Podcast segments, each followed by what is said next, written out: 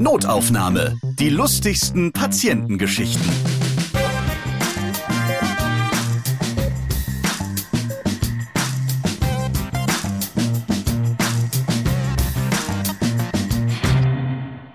Ich freue mich, dass ihr wieder dabei seid. Hallo, ich bin Ralf Potzus und in diesem Podcast erzählen Mitarbeiterinnen und Mitarbeiter aus dem Gesundheitswesen von ihren lustigen Begegnungen mit ihren Patientinnen und Patienten. Heute machen wir euch nass. Bei mir ist Clemens Menger aus Konstanz. Ich winke rüber zum Bodensee. Hallo.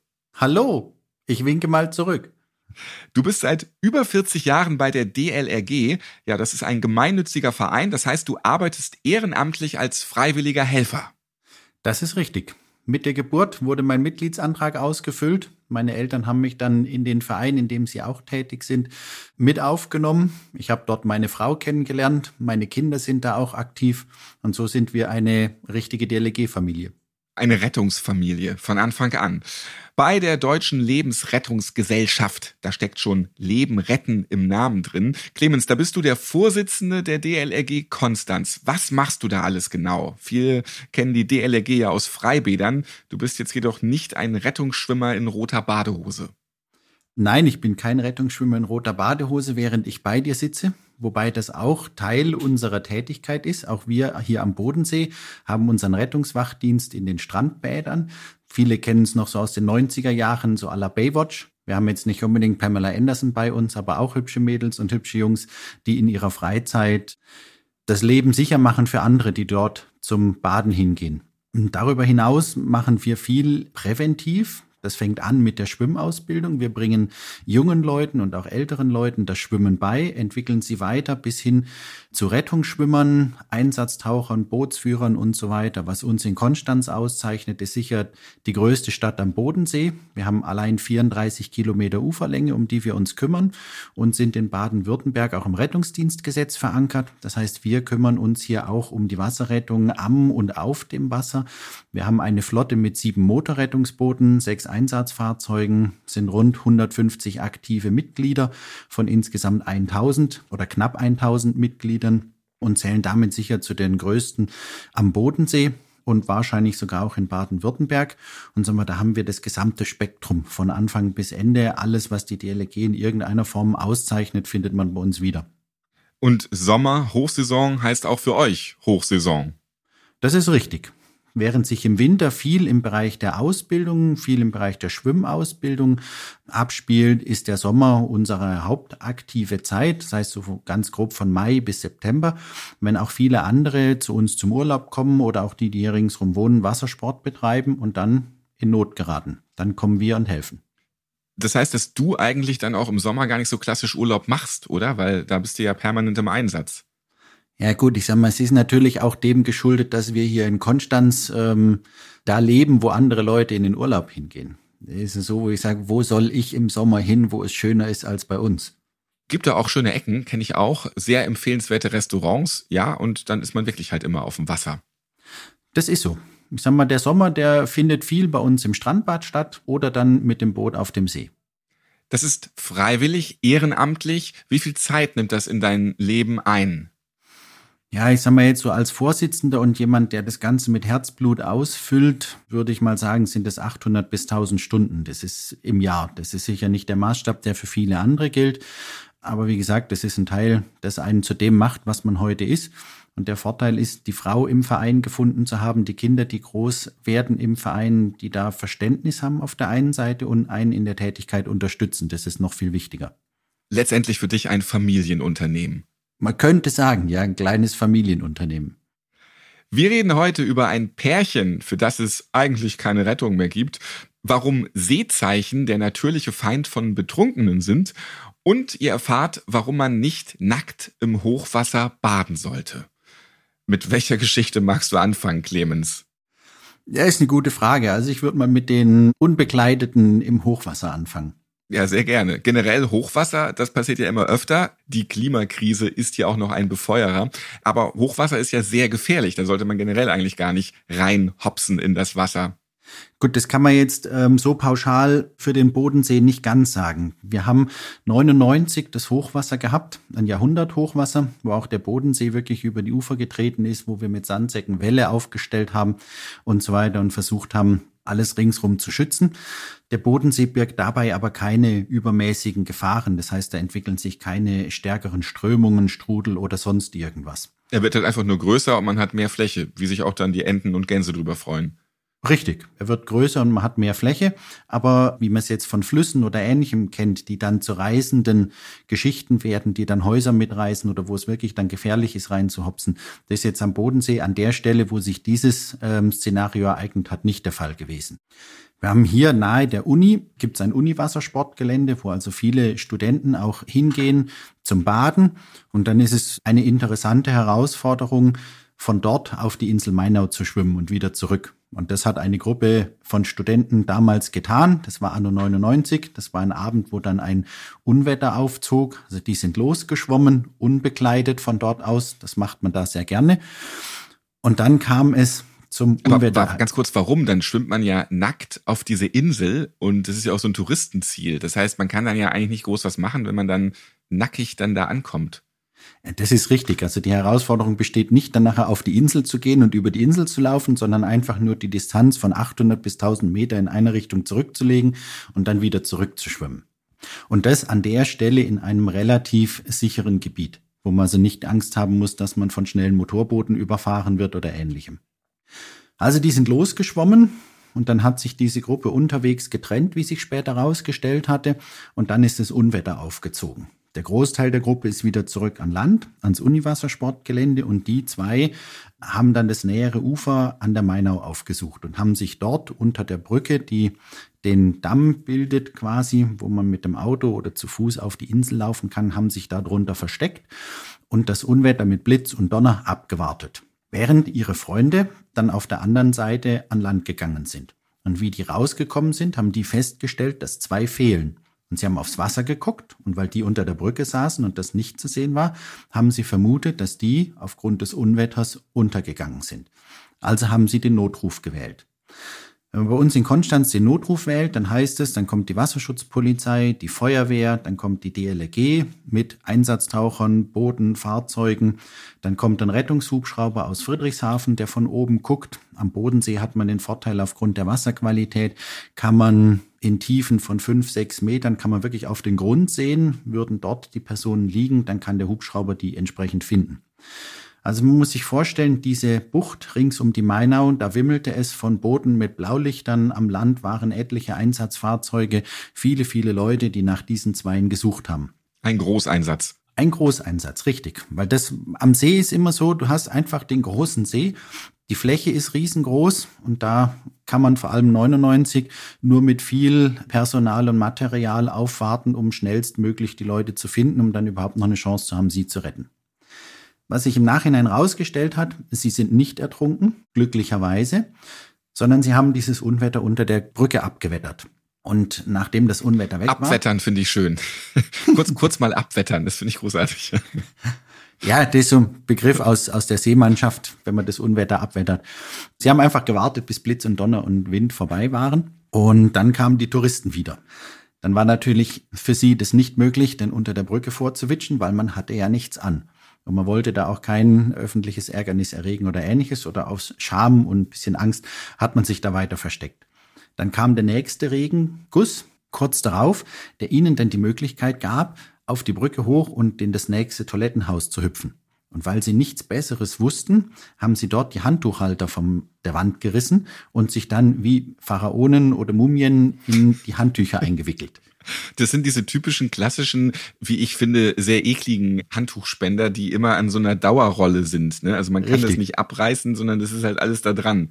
Und in meiner Vorstellung ist es so, dass die seit drei Jahrzehnten da dran sind und die Keime einfach immer nur wieder neu durchrollen. Also ich finde es ganz, ganz widerlich.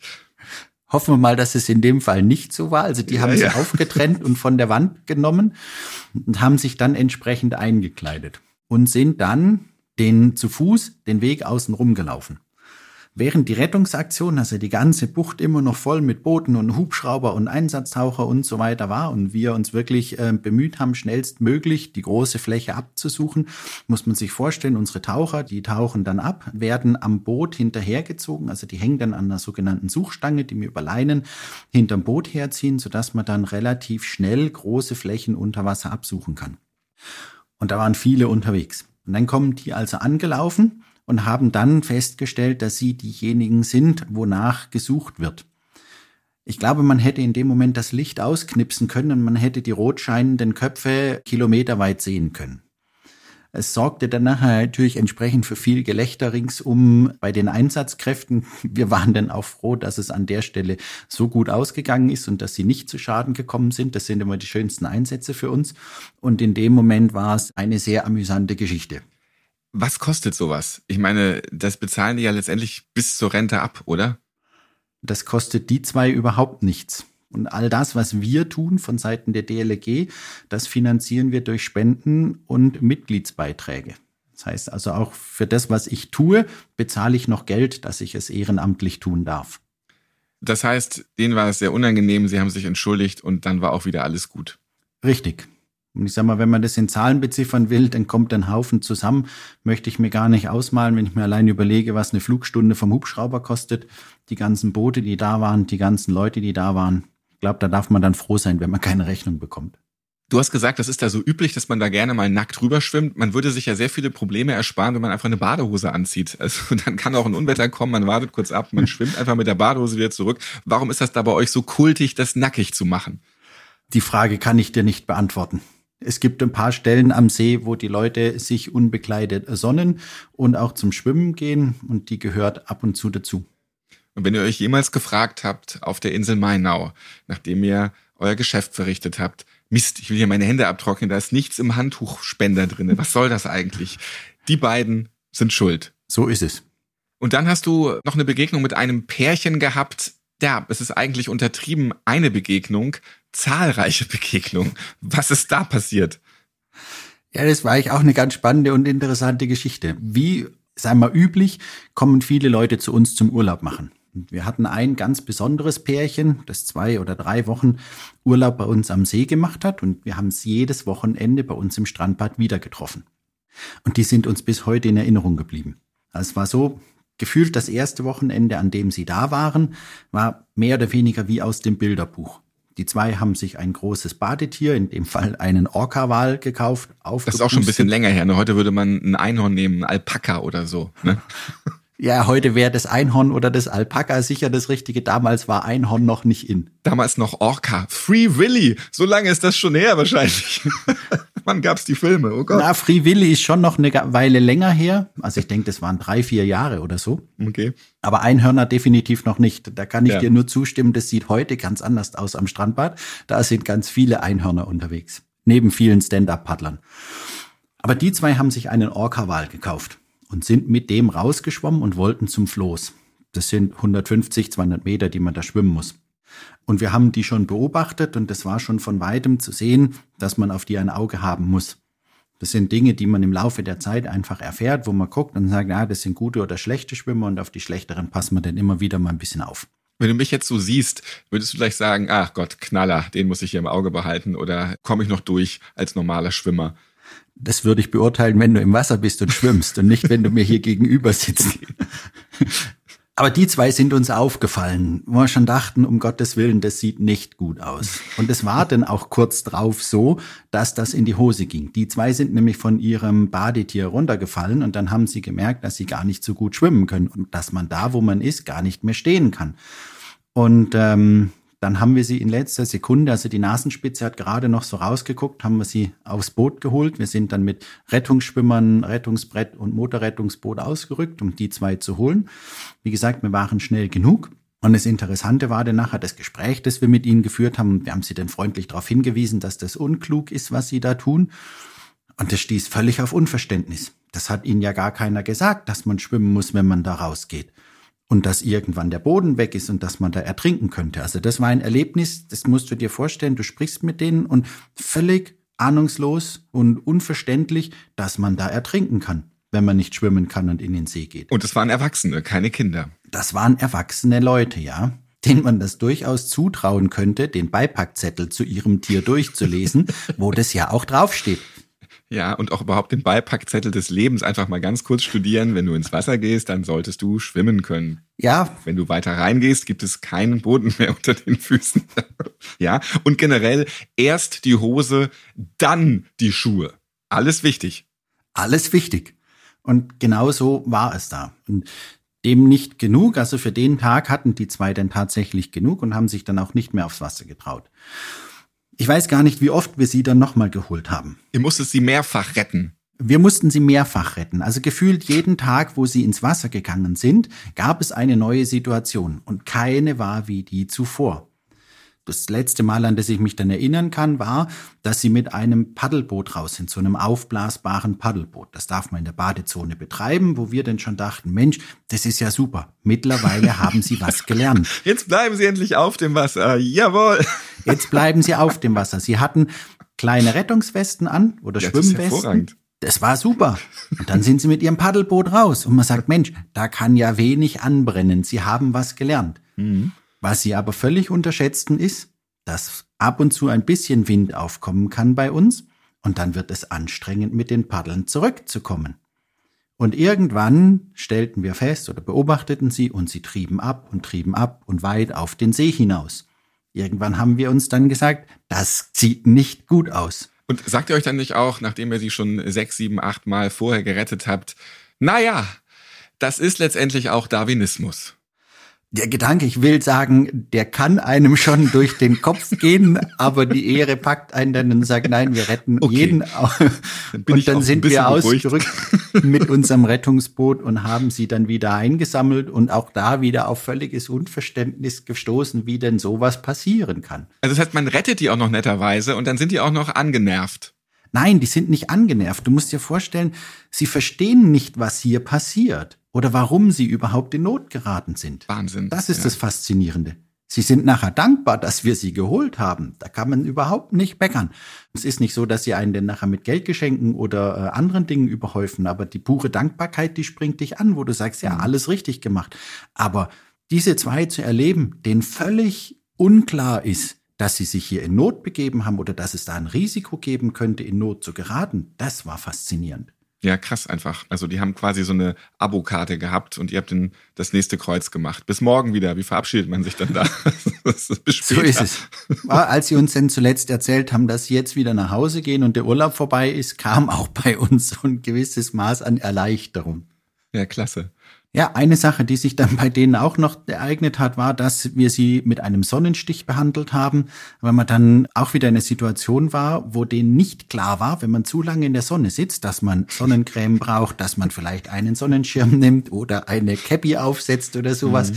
Also viele Dinge, wo du, wie vorher schon gesagt, äh, so das Lehrbuch des Lebens, so die Basics, die sollte man irgendwie mal durchgelesen haben und beherzigen einfach mal bei der Lautsprecherdurchsage sagen, so, und jetzt mal wieder trinken, einatmen, ausatmen. Wundert euch nicht, das ist für ein spezielles Paar einfach nur eine kurze Erinnerung. Alles wieder gut. Das wäre sicher fürs nächste Mal, was wir beherzigen, sobald wir eine Lautsprecheranlage am Strandbad haben. Also wir drücken in die Daumen, dass sie es weiterhin irgendwie schaffen, durchs Leben zu schwimmen. Ja.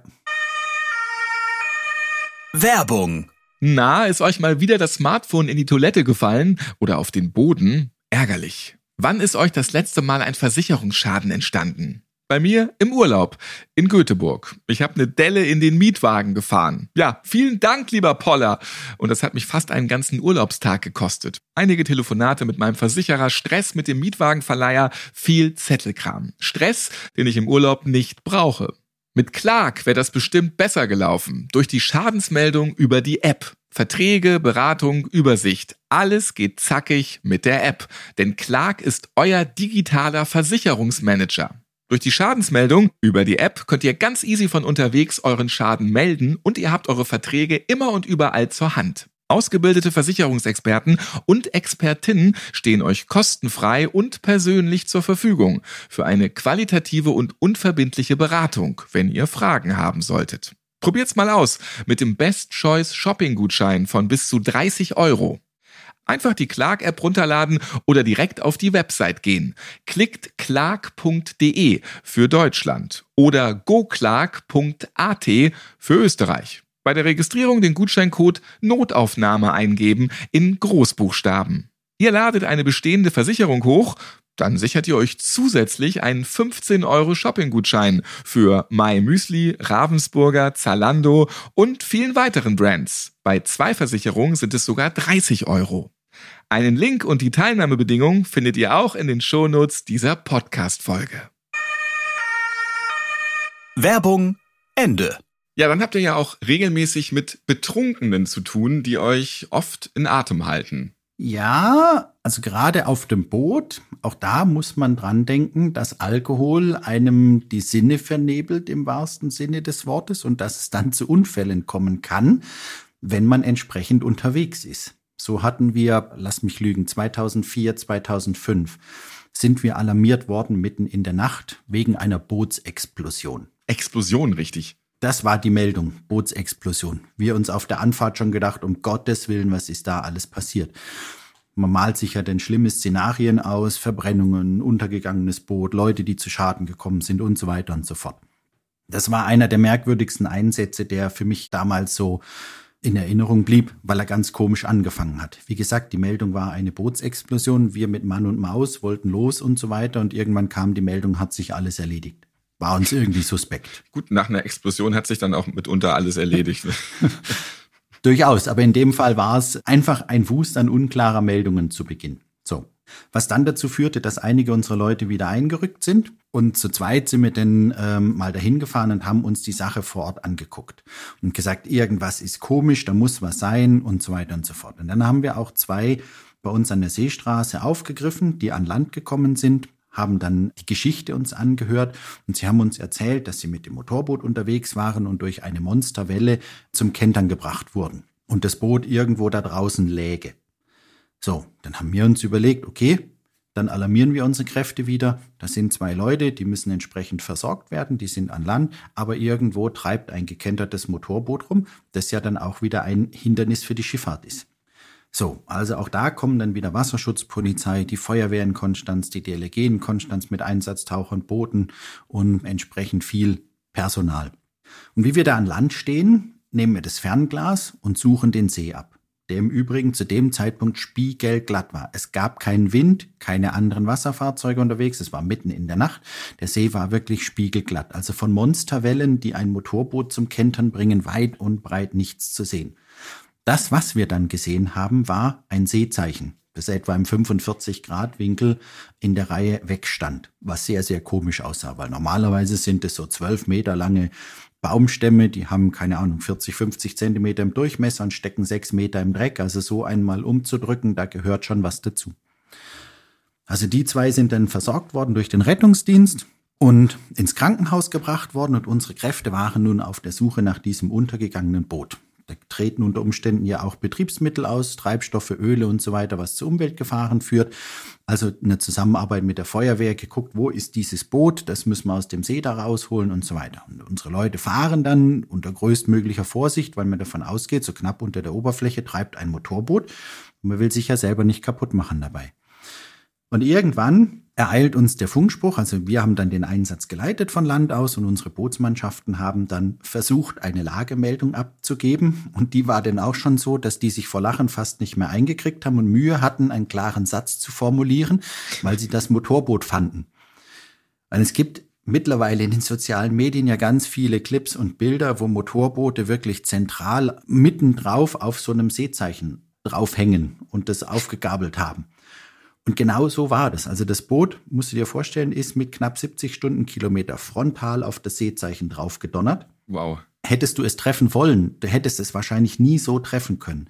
Und das Boot umklammerte dann dieses Seezeichen und ging unter, aber aufgrund des Süßwassers brannten alle Lichter noch. Also Positionslampen waren an und so weiter. Deswegen konnte man das Boot auch unter Wasser sehr gut finden. Wir hatten klares Wasser und wie gesagt, das Boot lag da unten. Und Hintergrund, also das Boot selber ist so ein Böschboot, Mahagoni-Boot, großer Achtzylindermotor drin, viel Schickimicki und war frisch renoviert, wie sie sagten. bei Mahagoni-Boot muss ich an Indiana Jones denken, äh, der dritte Teil. Da fahren die doch auch mit diesen schönen, edlen Holzbooten da auf dem Wasser rum, ja? Genau so ein Boot kannst du dir vorstellen, wie Indiana Jones da durch Venedig saust. Der letzte Kreuzzug, genau, ja. Großartiger Film. Mhm. Ja, schönes Boot. Schade. Mal eben jetzt total Schrott. Genau, schade drum. Spannend war dann nachher noch, im Krankenhaus hat man dann festgestellt, dass die zwei sehr stark alkoholisiert waren. Und dann war die Frage, wer ist denn das Boot gefahren? Weil auch auf dem Wasser gilt die gleiche Alkoholgrenze wie an Land auch. Und zuerst hat dann der eine immer auf den anderen gezeigt. Ne? Keiner will es gewesen sein. Als sie dann die Oberbekleidung auszogen, war klar, wer gefahren ist, weil der Fahrer hatte dann das Steuerrad als Hämatom, sprich als blauen Fleck auf der Brust. Er war eindeutig zu identifizieren. Kompletter Steuerrad abgebildet auf seinen Brustkorb. So kann man sich das vorstellen, ja. ja kann man sich nicht mehr rausreden.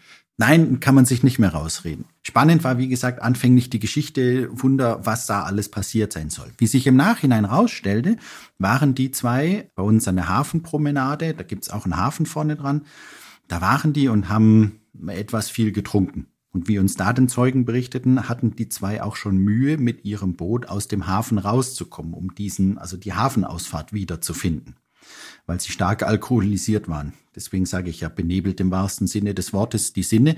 Und ähm, dann war quasi Nebel für die zwei auf dem Weg nach Hause. Die hatten eigentlich einen relativ langen Weg und auf dem Weg haben sie dann quasi gegenüber von dem Hafen das erstbeste Seezeichen, aber frontal erwischt. Immerhin gleich das erste, das hat vielleicht die Rettung dann etwas vereinfacht. Durchaus. Es war nicht so tief, die Bootsbergung, die hat uns dann natürlich schon auch noch ein bisschen an Herausforderungen gegenübergestellt, weil das Boot ja nicht mehr intakt war. Da hat die Nase gefehlt, die hing am Seezeichen, konnten wir dann aber gemeinsam mit der Feuerwehr entsprechend sichern und auswassern.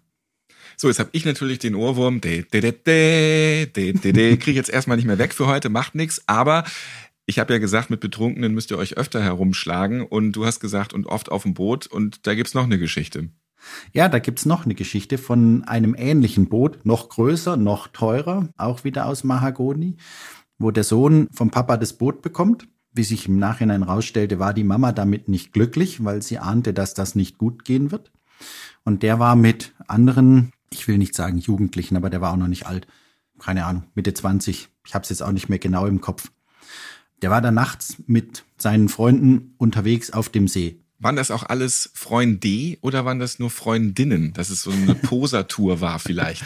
Ja, ich würde eher auf die Posertour tippen. Mhm. mhm. Habe ich mir fast gedacht.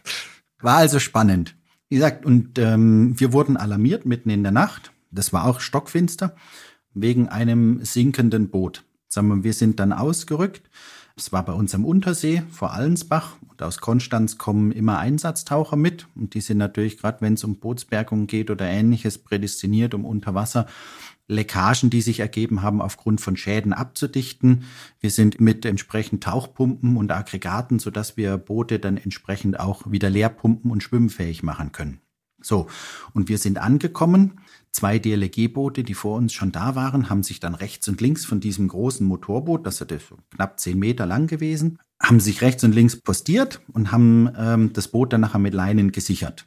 So, als wir dann ankamen, sind unsere Einsatztaucher unter das Boot getaucht, haben gesehen, dass mit der Ruderanlage was nicht in Ordnung ist. Das eine Ruderblatt stand ein bisschen komisch zur Seite. Das hat man abgedichtet und mit Pumpen das Boot so weit gesichert, dass wir es dann zum Liegeplatz schleppen konnten. Der Liegeplatz war in dem Fall auch was ganz Besonderes, habe ich so auch noch nicht gesehen. Ich kenne es bisher so, dass so ein Boot im Hafen liegt und dann wird es an vier Ecken festgemacht. Aber da war es so, da sind wir auf das Seegrundstück zugefahren. Und dann holt der junge Mann seine Fernbedienung raus. Und vom der Anhöhe, da öffnet sich dann die Tür von der Bootsgarage. Und dann fährt ein Monster-Trailer, du kannst dir gar nicht vorstellen, so ein Riesenapparat fährt dann ins Wasser, das Boot fährt in den Käfig rein. Und via Fernbedienung fährt es dann nach oben und in die Garage. Alles automatisch automatisch via Fernbedienung. Habe ich, wie gesagt, noch nicht gesehen. Ich kann nur sagen, das sah teuer aus. Da hast du die ein Prozent der Reichsten wahrscheinlich dann so kennengelernt in dem Moment. Ja, so wahrscheinlich. So, also wir haben das Boot ausgewassert, haben dann den Schaden natürlich begutachten können, zusammen mit der Wasserschutzpolizei. Also das eine Ruderblatt, weiß nicht für die, die sich das nicht vorstellen können, das ist, boah, es wird sein so groß wie ein DIN A4-Blatt ungefähr, ein bisschen dicker damit steuert man das Boot. Und das eine war, sag ich mal, etwa auch um 30, 45 Grad nach hinten gebogen und rausgerissen aus dem Rumpf. Dementsprechend entstand dort das Loch und das Boot drohte zu sinken, weil es voll lief. Wie sich dann rausstellte, sprang diesem jungen Mann auch ein Seezeichen mitten in den Weg, als er nächtens mit voller Fahrt auf dem See unterwegs war. Er versucht im letzten Moment auszuweichen und hat dieses Seezeichen, ich erinnere an vorher, so einen halben Meter dicken Baumstamm, hat er gefällt mit diesem Ruderblatt aufgrund seiner Geschwindigkeit. Und er konnte im ersten Moment uns aber nicht erklären, wie es zu einem Schaden bei seinem Boot kam. Das war die Poser-Geschichte. Ne? Ich habe keine Ahnung, wie das passieren konnte. Das Boot läuft einfach voll. Die andere Geschichte wurde uns ähm, verschwiegen. Spannend war auch, wo dann Vater und Mutter dazu kamen, als wir dieses Boot auswasserten. Und ich möchte weder in der Haut des Sohns noch in der des Vaters gesteckt haben, weil die Mutter war sehr böse.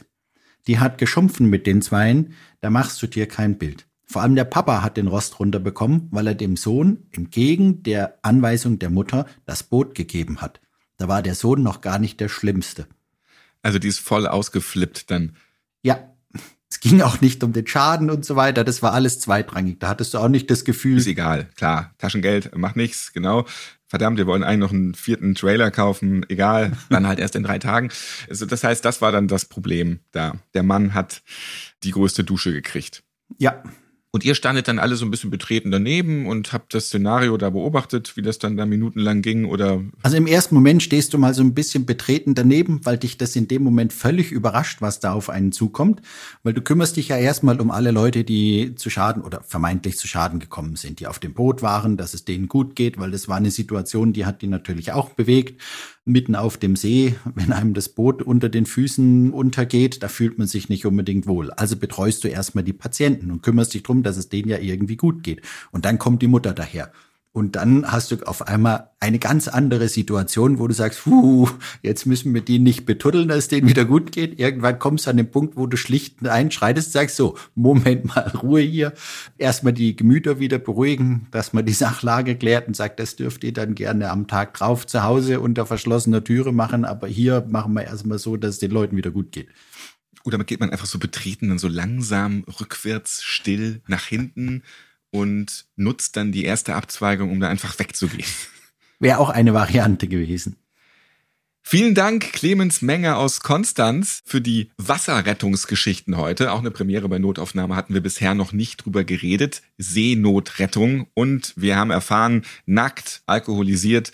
Oder wenn man ein bisschen wenig in der Birne hat, dann ist es durchaus interessant auch, wenn man in der Nähe vom Wasser ist. Durchaus und immer wieder spannend für uns und generiert Geschichten, die wir dir erzählen können. Ich freue mich auf die nächsten Rettungsgeschichten. Notaufnahme könnt ihr auf allen Podcast-Plattformen hören, zum Beispiel auch bei Apple Podcasts, Podbean oder Castbox. Ich bin Ralf Potzus und ich freue mich, wenn ihr diesen Podcast abonniert und weiterempfehlt, liked und natürlich wieder hört. Bis zum nächsten Mal. Clemens, wann geht's wieder aufs Boot? Also die Saison beginnt bei uns wieder im Mai und ich denke, da werden wir dann wieder ganz viel am Strandbad und viel auf dem Boot unterwegs sein. Ich bin gespannt, welche Geschichten dann kommen. Ich werde auf jeden Fall mit großer Sorgfalt diese dokumentieren, sodass ich sie dir wieder erzählen kann. Notaufnahme. Die lustigsten Patientengeschichten. Ihr seid Ärztin, Arzt oder Arzthelfer, ihr arbeitet im Gesundheitswesen, ihr habt auch unterhaltsame Geschichten mit Patienten erlebt dann schreibt uns gerne an notaufnahme.podever.de. Und nächstes Mal hört ihr.